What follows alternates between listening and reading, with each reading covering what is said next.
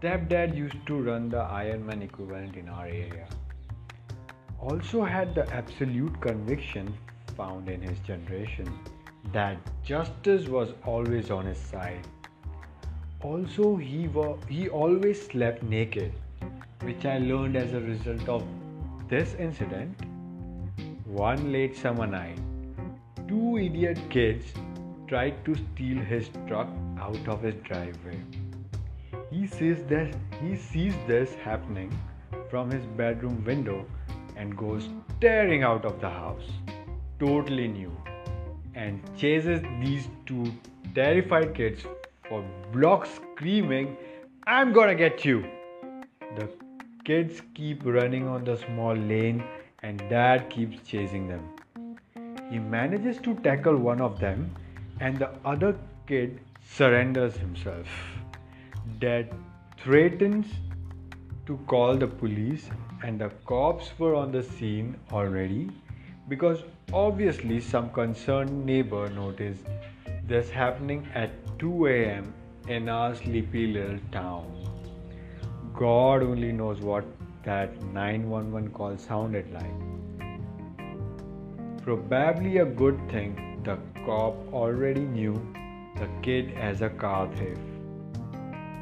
He hung out with the sobbing teen and suggested my stepdad sit in the cruiser till my mom could bring him some pants. Guys, everybody has seen the Superman with underwear on his pants. But my dad, my dad is a Superman with no underwear at all. I grew up in a pretty shaky neighborhood. Lots of drugs, prostitutes, petty criminals.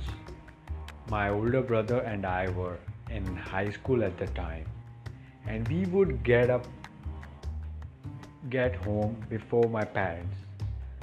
For about a week, a man in a truck was sitting outside of our house at the same time every day when we got home, like he was waiting for us.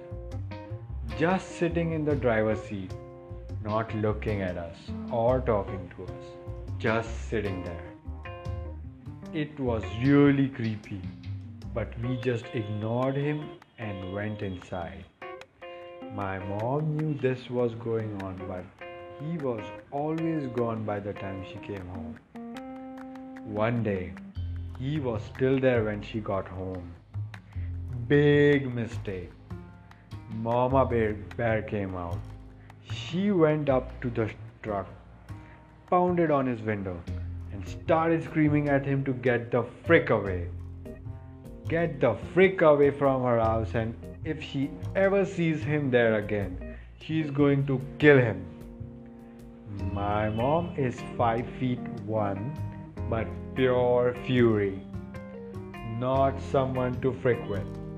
We never saw him again. Turns out he was stalking his ex girlfriend, our neighbor.